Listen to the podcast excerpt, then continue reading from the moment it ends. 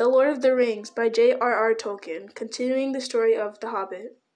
Chapter 8 The Stairs of Cirith Ungol Gollum was tugging at Frodo's cloak and hissing with fear and impatience. We must go, he said. We mustn't stand here. Make haste. Reluctantly, Frodo turned his back on the west and followed as his guide led him, out, of in, out into the darkness of the east. They left the ring of trees and crept along the road towards the mountains.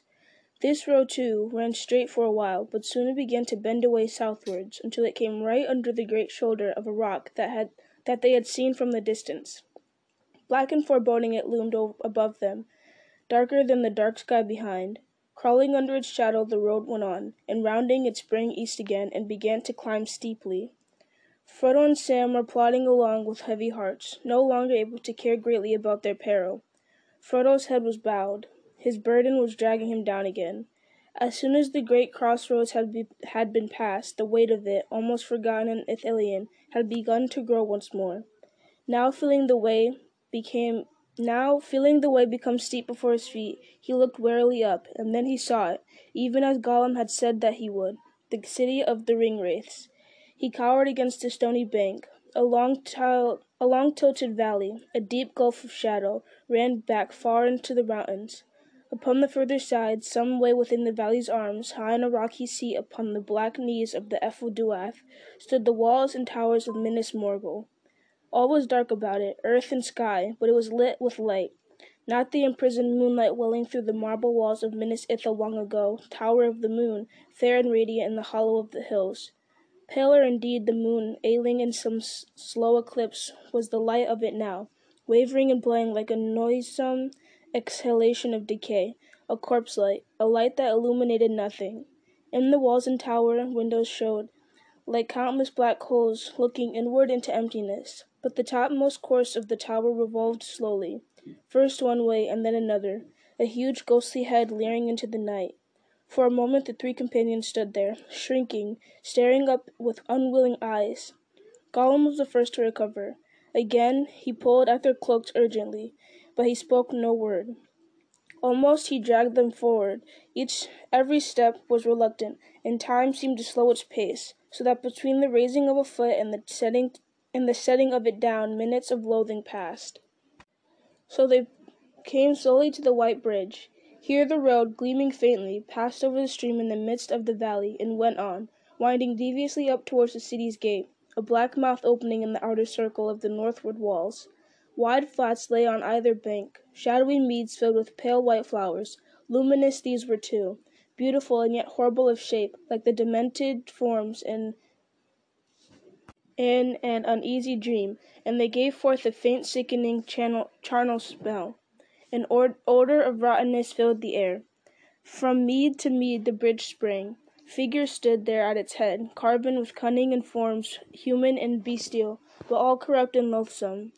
The water following beneath was silent, and it steamed, but the vapor that rose from it, curling and twisting about the bridge, was deadly cold. Frodo felt his senses reeling and his mind darkening. Then suddenly, as if some force were at work other than his own will, he began to hurry, tottering forward, his groping hand out, his head lolling from side to side. Both Sam and Gollum ran after him. Sam caught his master in his arms as he stumbled and almost fell right on the threshold of the bridge. Not that way, no, not that way, whispered Gollum, but the breath between his teeth seemed to tear with tear the heavy stillness like a whistle, and he cowered to the ground in terror. Hold up, Mr. Frodo, muttered Sam in Frodo's ear. Come back, not that way. Gollum says not, and for once I agree with him. Frodo passed his hand over his brow and wrenched, wrenched his eyes away from the city on the hill. The luminous tower fascinated him, and he fought the desire that was on him to run up the gleaming road towards its gate. At last, with an effort, he turned back. As he did so, he felt the ring resisting him, dragging at the chain about his neck, and his eyes, too, as he looked away, seemed for the moment to have been blinded. The darkness before him was impenetrable. Gollum, crawling on the ground like a frightened animal, was already vanishing into the gloom. Sam, supporting and guiding his stumbling master, followed after him as quickly as he could. Not far from the near bank of the stream there was a gap in the stone wall beside the road. Through this they passed, and Sam saw that they were on a narrow path that gleamed faintly at first, as the main road did, until climbing above the meads of deadly flowers it faded and went dark, winding its crooked way up into the northern sides of the valley. Along this path the hobbits trudged, side by side, unable to see Gollum in front of them, except when he turned back to beckon them on. Then his eyes shone with a green white light, reflecting the noisome Morgul sheen perhaps, or kindled by some answering mood within. Of that deadly gleam and the and of the dark eye holes Frodo and Sam were always conscious, ever glancing fearfully over their shoulders, and ever dragging their eyes back to fi- back to find the darkening path. Slowly, slowly they labored on. As they rose above the stench and vapors of the poisonous stream, their breath became easier and their heads clearer. But now their limbs were deadly tired, as if they had walked all night under a burden, or had been swimming long against a heavy tide of water. At last they could go no further without a halt. Frodo stopped and sat, sat down on a stone. They had now climbed up to the top of a great hump of bare rock. Ahead of them there was a bay up in the valley side, and round the head of this path went on, no more than a wide ledge with a chasm on the right. Across the sheer southward face of the mountain and crawled upwards until it disappeared into the blackness above. I must rest a while, Sam, whispered Frodo. It's heavy on me, Sam lad, very heavy. I wonder how far I can carry it. Anyway, I must rest before I venture on to that. He pointed to the narrow way ahead. Shh, shh, hissed Gollum, hurrying back to them. Shh. His fingers were on his lips, and he shook his head urgently, tugging at Frodo's sleeve. He pointed towards the path, but Frodo would not move. Not yet, he said, not yet. Weariness and more than weariness oppressed him. It seemed as if a heavy spell was laid on his mind and body. I must rest, he muttered. At this, Gollum's fear and agitation became so great that he spoke again, hissing behind his hand, as if to keep the sound from unseen listeners in the air. Not here, no, not, re- not rest here, fools. Eyes can see us. When they climb to the bridge, they will see us. Come away, climb, climb, come. Come, Mr. Frodo, said Sam. He's right. We can't stay here. All right, said Frodo in a remote voice, as of one speaking half asleep. I will try. Warily he got to his feet. But it was too late. At that moment the rock quivered and trembled beneath them. The great rumbling noise, louder than ever before, rolled in the ground and echoed in the mountains. Then with searing suddenness there was a, there came a great red flash. Far beyond the eastern mountains it leapt into the sky and splashed the lowering clouds with crimson. In that valley of shadow and cold, deathly light it seemed unbearably violent and fierce. Peaks of stone and ridges like notched knives sprang out and staring black against the uprushing flame and Gorgoroth. Then came a great crack of thunder, and Minas Morgul answered. There was a flare of livid lightnings, forks of blue flame springing up the tower and from the encircling hills into the sullen clouds. The earth groaned, and out of the city there came a cry, mingled with harsh voices as of birds of prey, and the shrill neighing of neighbor in the shrill neighing of horses. Wild with rage and fear, they, there came a rending, rending screech, shivering, rising swiftly to a piercing pitch beyond the range of hearing. The hobbits wheeled round towards it, and cast themselves down, holding their hands upon their ears. As the terrible cry ended, falling back through a, through a long, sickening wail to silence, Frodo slowly raised his head. Across the narrow valley, now almost on a level with his eyes, the walls of the evil city stood, and its cavernous gate, shaped like an open mouth with gleaming teeth, was gaping wide, and out of the dark an army came. All that host was clad in sable, dark as the night. Against the wan walls and the luminous pavement of the road Frodo could see them, small black figures in rank upon rank, marching swiftly and silently, passing outwards in an endless stream. Before them went a great cavalry of horsemen moving like ordered shadows, and at their head was one greater than all the rest, a rider, a black, save that on his hooded head he had a helm like a crown that flickered with a perilous light. Now he was drawing near the bridge below, and Frodo's staring eyes followed him, unable to wink or to withdraw. Surely there was I surely there Surely there was the Lord of the Nine Riders returned to earth to lead his ghastly host to battle? Here, yes, here indeed was the haggard king whose cold hand was smitten down the ring down the ring bearer with with his deadly knife. The old wound throbbed with pain, and a great chill spread towards Frodo's heart. Even as these thoughts pierced him with dread and held him bound as with a spell, The rider halted suddenly, right before the entrance of the bridge, and behind him all that all the host stood still. There was a pause, a dead silence. Maybe it was the ring that called to the Wraith Lord, and for a moment he was troubled, sensing some other power within his valley. This way and that turned the dark head helmed and crowned with fear, sweeping the shadows with its unseen eyes.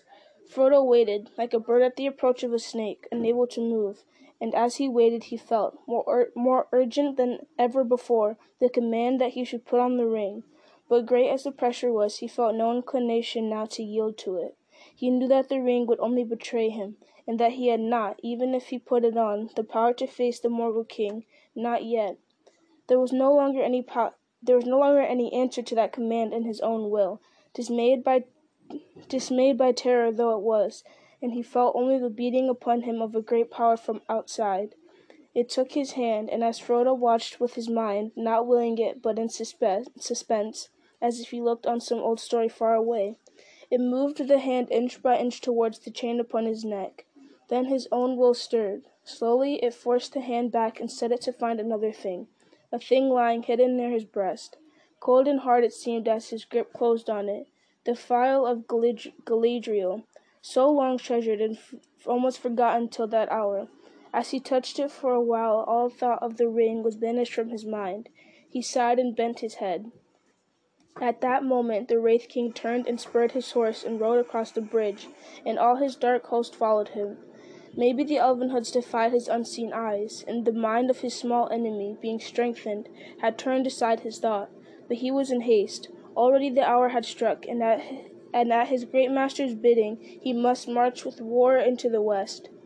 Soon he had passed, like a shadow into shadow, down the winding road, behind him the, still the black ranks crossed the bridge. So great an army had never issued from that vale since the days of Isildur's might. No host so fell and strong in arms, and yet assailed the fords of Anduin. And yet it was but one and not the greatest of the hosts that Mordor now sent forth. Frodo stirred, and suddenly his heart went out to Faramir. The storm has burst at last, he thought. This great array of spears and swords is going to Osgiliath. Will Faramir get across in time? He guessed it, but did he know the did he know the hour? And who can now hold the fords when the king of the nine riders comes? And other armies will come. I am too late. All is lost. I tarried on the way. All is lost. Even if my errand is performed, no one will ever know. There will be no one I can tell. It will be in vain. Overcome with weakness, he wept, and still the host of Morgul crossed the bridge. Then, at a great distance, as if it came out of memories of the Shire, some sunlight, some sunlit early morning, when the day called and the doors were opening, he heard Sam's voice speaking. Wake up, Mr. Frodo! Wake up! Had the voice added, Your breakfast is ready, he hardly would have been surprised. Certainly Sam was urgent. Wake up, Mr. Frodo! They're gone, he said. There was a dull clang. The gates of Minas Morgul had closed. The last rank of spears had vanished down the road. The tower still grinned across the valley, but the light was fading in it. The whole city was falling back into the dark brooding shade and silence. Yet still it was filled with watchfulness. Wake up, Mr. Frodo. They're gone, and we'd better go too. There's something still alive in that place, something with eyes, or a seeing mind. If you take me, and the longer we stay in one spot, the sooner we'll get us, get on us. Come on, Mr. Frodo. Frodo raised his head and then stood up. Despair had not left him, but the weakness had passed. He even smiled grimly, feeling now as clearly as a moment before he had felt the opposite.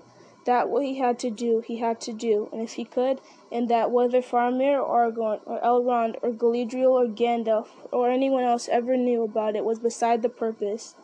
He took his staff in one hand and the phial in his other. When he saw that the clear light was already welling through his fingers, he thrust it into his bosom and held it against his heart. Then, turning from the city of Morgul, now no more than a grey glimmer across a dark gulf, he prepared to take the upward road. Gollum, it seemed, had crawled off along the ledge into the darkness beyond, when the gates of Minas Morgul opened, leaving the hobbits where they lay. He now came creeping back, his teeth chattering and his fingers snapping. Foolish, silly, he hissed. Make haste. They mustn't think danger is past. It hasn't. Make haste.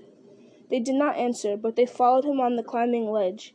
It was little to the liking of either of them, not even after facing so many other perils, but it did not last long.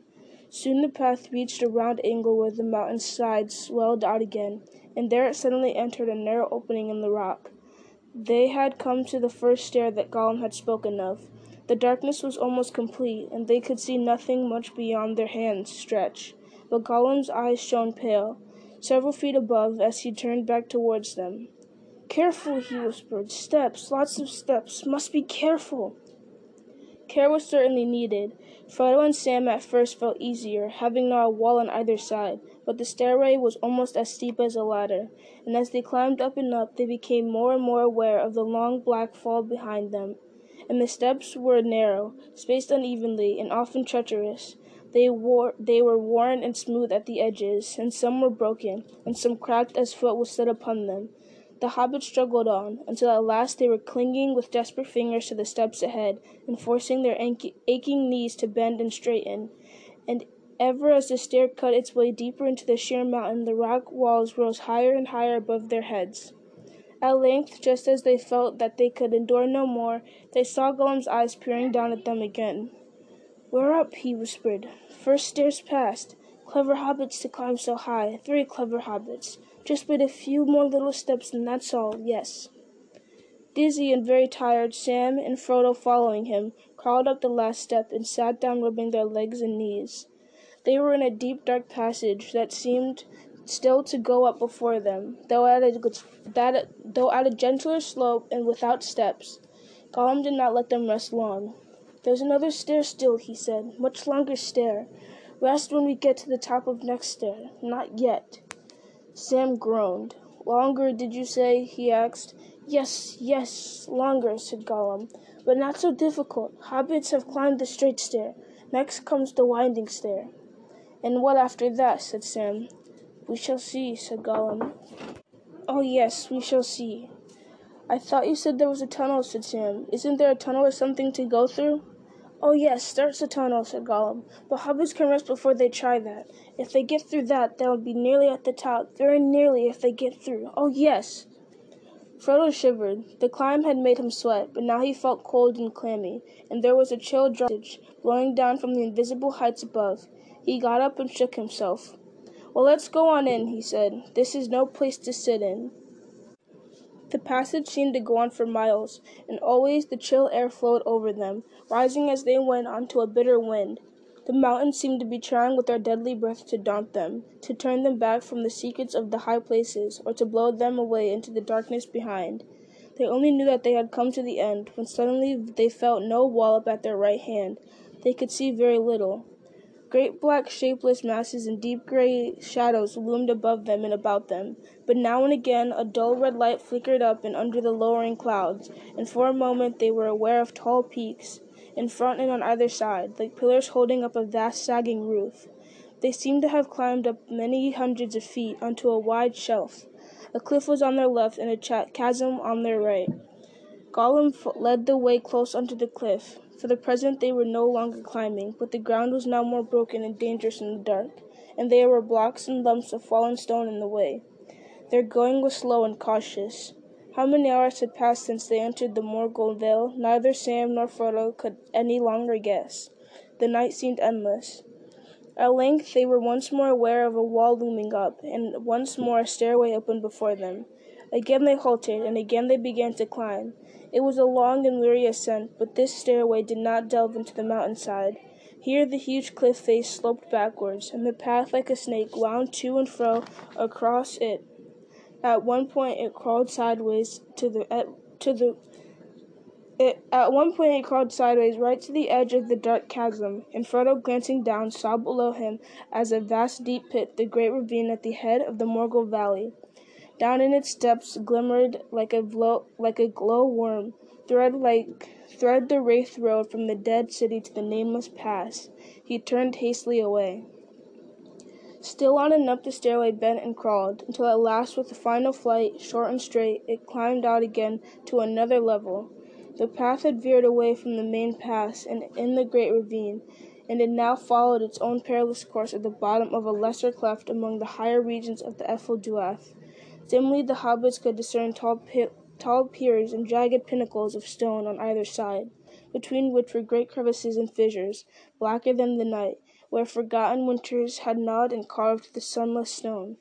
And now the red light in the sky seemed strong, stronger, though they could not tell whether a dreadful morning were indeed coming to this place of shadow, and whether they saw only the flame of some great violence of Sauron and the torment of Gorgoroth beyond. Still, far ahead and still high above, Frodo, looking up, saw as he guessed the very crown of this bitter road. Against the sullen redness of the eastern sky, a cleft was outlined in the topmost ridge, narrow, deep cloven between two black shoulders, and on either shoulder was a horn of stone. He paused and looked more attentively. The horn upon the left was tall and slender, and it burned a red light, or else the red light in the and beyond was a shining hole. He saw now. It was a black tower poised above the outer pass. He touched Sam's arm and pointed. I don't like the look of that, said Sam. So this secret way of yours is guarded after all, he growled, turning to Gollum. As you knew all along, I suppose. All ways are watched, yes, said Gollum. Of course they are. But hobbits must try some way. This may be least watch watched. Perhaps they they've all gone away to big battle. Perhaps. Perhaps, grunted Sam. Well, it seems a long way off, and a long way up before we get there, and there's still the tunnel. I think you ought to rest now, Mr. Frodo. I don't know what time of day or night it is, but we've kept going for hours and hours. Yes, we must rest, said Frodo. Let us find some corner out of the wind and gather our strength for the last lap. For so he felt it to be, the terrors of the land beyond, and the deed to be done there, seemed remote, too far off yet to trouble him. All his mind was bent on getting through or over this impenetrable wall and guard. If once he could do that impossible thing, then somehow the errand would be accomplished, or so it seemed to him in that dark hour of weariness, still laboring in the stony shadows under Cirith Ungol. In a dark crevice between the two great piers of rock they sat down, Frodo and Sam a little way within, and Gollum crouched upon the ground near the opening. There the hobbits took what they had took what they expected would be their last meal before they went down into the nameless land, maybe the last meal they would ever eat together. Some of the food of Gondor they ate, and wafers of the waybread of the elves, and they drank a little, but of their water they were sparing, and took only enough to moisten their dry mouths. I wonder when we'll find water again, said Sam. But I suppose even over there they drink. Orcs drink, don't they? Yes, they drink, said Frodo. But do not let us speak of that. Such drink is not for us. Then all the more need to fill our bottles, said Sam. But there isn't any water up here. Not a sound or a trickle have I heard. And anyway, Faramir said we were not to drink any water in Morgul. No water flowing of no water flowing out of inland Mor- Morgul were his words, said Frodo. We are not in that valley now, and if we came on a spring, it would be flowing into it and not out of it. I wouldn't trust it, said Sam, not till I was dying of thirst. There's a wicked feeling about this place. He sniffed. And a smell, I fancy. Do you notice it? A queer kind of smell, stuffy. I don't like it. I don't like it here at all, said Frodo. Step or stone, breath or bone, earth, air, and water all seem accursed but so our path is laid. Yes, that's so, said Sam, and we shouldn't be here at all if we'd known more about it before we started. But I suppose it's often that way. The brave things in the old tales and songs, Mr. Frodo, adventures as I used to call them. I used to think that they were things that wonderful folk of the stories went out and looked for, because they wanted them, because they were excited, and life was a bit dull, a kind of sport, as you might say. But that's not the way of it with the tales that really mattered, or the ones that stay in the mind. Folks seem to have been just landed in them, usually. Their paths were laid that way, as you put it. But I expect they had lots of chances, like us, of turning back, only they didn't. And if they had, we shouldn't know, because they'd have been forgotten. We hear about those as just went on, and not all to good end, mind you. At least not to what folk inside a story and not outside call it a good end you know, coming home and finding things all right, though not quite the same, like old Mr. Bilbo. But those aren't always the best tales to hear, though they may have been the best best tales to get landed in. I wonder what sort of tale we've fallen into. I wonder, said Frodo, but I don't know, and that's the way of a real tale. Take any one that you're fond of. You may know or guess what kind of tale it is, a happy ending or sad ending, but the people in it don't know, and you don't want them to. No, sir, of course not. Beren, now, he never thought he was going to get that Silmaril from the Iron Crown in Thangorodrim, and yet he did, and that was a worse place and a blacker danger than ours. But that's a long tale, of course, and goes on past the happiness and into grief and beyond it. And the Silmaril went on and came to El-. And why, sir, I never thought of that before. You've got you've got some of the light of it in that star glass that the lady gave you. Why, to think of it, we're in this same tale still. It's going on. Don't the great tales never end? No, they never end as tales, said Frodo, but the people in them come and go when their parts ended. Our part will end later, or sooner, and then we can have some rest and some sleep, said Sam. He laughed grimly. I mean just that, Mr. Frodo. I mean plain, ordinary rest, and sleep, and waking up to a morning's work in the garden. I'm afraid that's all I'm hoping for all the time. All the big, important plans are not for my sort. Still, I wonder if we shall ever be put into songs or tales. We're in one, of course, but I mean, put into words, you know told by the fireside or read out of a great big book with red and black letters, years and years afterwards, and people will say, Let's hear about Frodo and the Ring, and they'll say, Yes, that's one of my favorite stories. Frodo was a very brave, wasn't he, Dad? Yes, my boy, the famousest of the hobbits, and that's saying a lot. It's saying a lot too much, said Frodo, and he laughed, a long clear laugh from his heart. Such a sound had not been heard in these in those places since Sauron came to Middle Earth. To Sam suddenly it seemed as if all the stones were listening and the tall rocks leaning over them. But Frodo did not heed them. He laughed again. Why, Sam, he said, to hear you somehow makes me merry, as if the story was already written. But you've left out one. But you've left out one of the chief characters, Samwise the South heartened. I want to hear more about Sam, Dad. Why didn't they put in more of his talk, Dad? That's what I like it. That's what I like. It makes me laugh. And Frodo wouldn't have got far without Sam, would he, Dad? Now, Mr. Frodo, said Sam, you shouldn't make fun. I was serious. So was I, said Frodo, and so I am. We're going on a bit too fast. You and I, Sam, are still struck in the worst places of our story, and it is all too likely that some will say at this point, Shut the book now, Dad. We don't want to read any more. Maybe, said Sam, but I wonder but I wouldn't be one to say that. Things done and over and made into part of great tales are different. Why, even Gollum might be good in a tale, better than he has have by you, anyway. And he used to like tales himself once, by his own out by by his own account. I wonder if he thinks he's the hero or the villain. Gollum, he called, would you like to be the hero? Now where's he got to again? There was no sign of him at the mouth of their shelter, nor in the shadows near. He had refused their food, though he had, as usual, accepted a mouthful of water, and then he seemed to curl up for a sleep. They had supposed that one at any rate of his objects in his long absence the day before he had been to hunt for food to his own liking, and now he had evidently slipped off again while they talked. But what for this time? I don't like him his sneaking off without saying, said Sam. And least of all now. He can't be looking for food up here. Not unless there's some kind of rock he fancies. Why, there isn't even a bit of moss. It's no good worrying about him now, said Frodo. We couldn't have got so far, not even within sight of the pass, without him, and so we'll have to put up with his ways. If he's false, he's false. All the same, I'd rather have him under my eye, said Sam. All the more so if he's false. Do you remember he would never say if the pass was guarded or no? And now we see a tower there, and it may be deserted and it may not.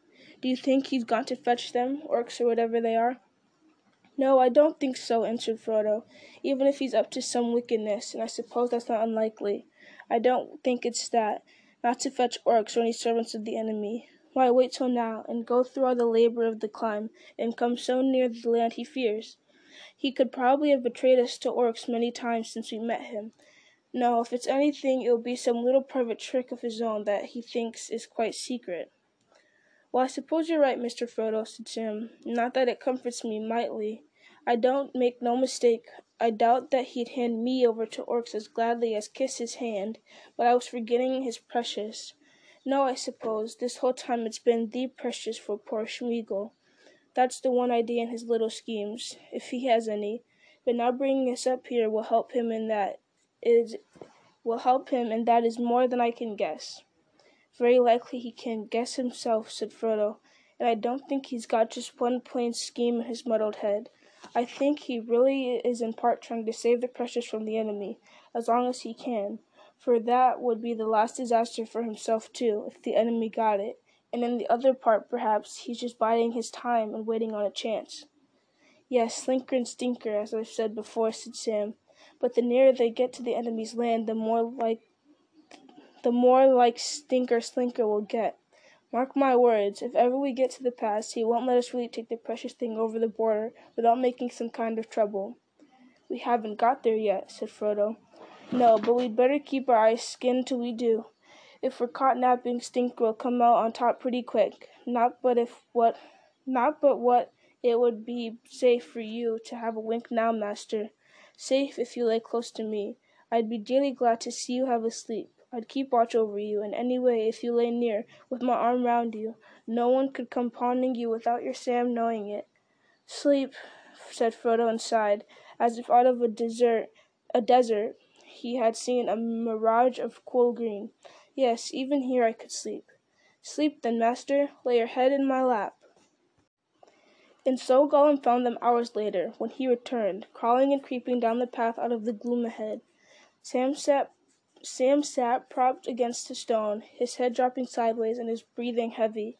In his lap lay Frodo's head, drowned deep in sleep. Upon his white forehead lay one of Sam's brown hands, and the other lay softly upon his master's breast. Peace, peace was in both their faces. Gollum looked at them. A strange expression passed over his lean, hungry face. The gleam faded from his eyes, and they went dim and gray and old and tired. A spasm of pain, pain seemed to twist him, and he turned away, peering back up towards the pass, shaking his head, as if engaged in some interior debate. Then he came back, and slowly putting out a trembling hand, very cautiously he touched Frodo's knee. But almost the touch was a caress. For a fleeting moment could be one of could one of the sleepers have been him, they would have thought that they had beheld an old weary hobbit, shrunken by the years that had carried him far beyond his time beyond friends and kin, in the fields and streams of youth, an old starved pitiable thing. But at that touch Frodo stirred and cried out softly in his sleep, and immediately Sam was wide awake. The first thing he saw was Gollum, pawing at his master, as he thought. Hey, you, he said roughly, what are you up to? Nothing, nothing, said Gollum softly. Nice master. I dare say, said Sam, but where have you been to, sneaking off and sneaking back, you old villain? Gollum withdrew himself, and a green glint flickered under his heavy lids.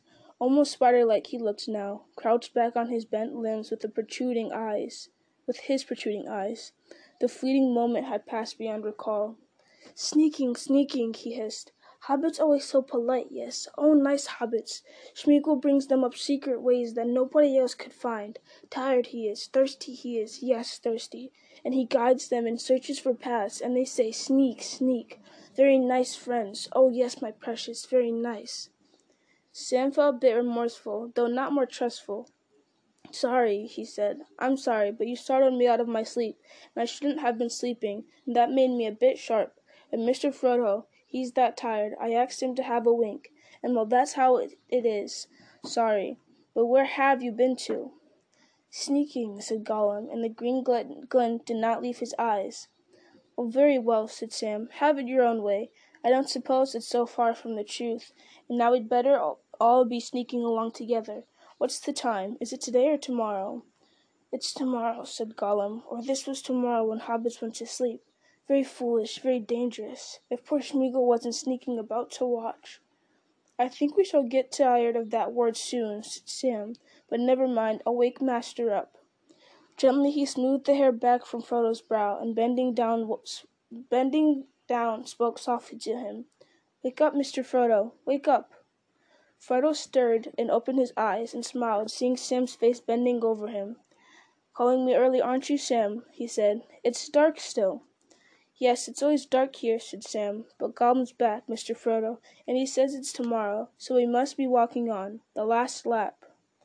Frodo drew a deep breath and sat up. "The last lap," he said. "Hullo, Smeagol! Found any food? Have you had any rest?" "No food, no rest, nothing for Smeagol," said Gollum. "He's a sneak." Sam clicked his tongue, but restrained himself.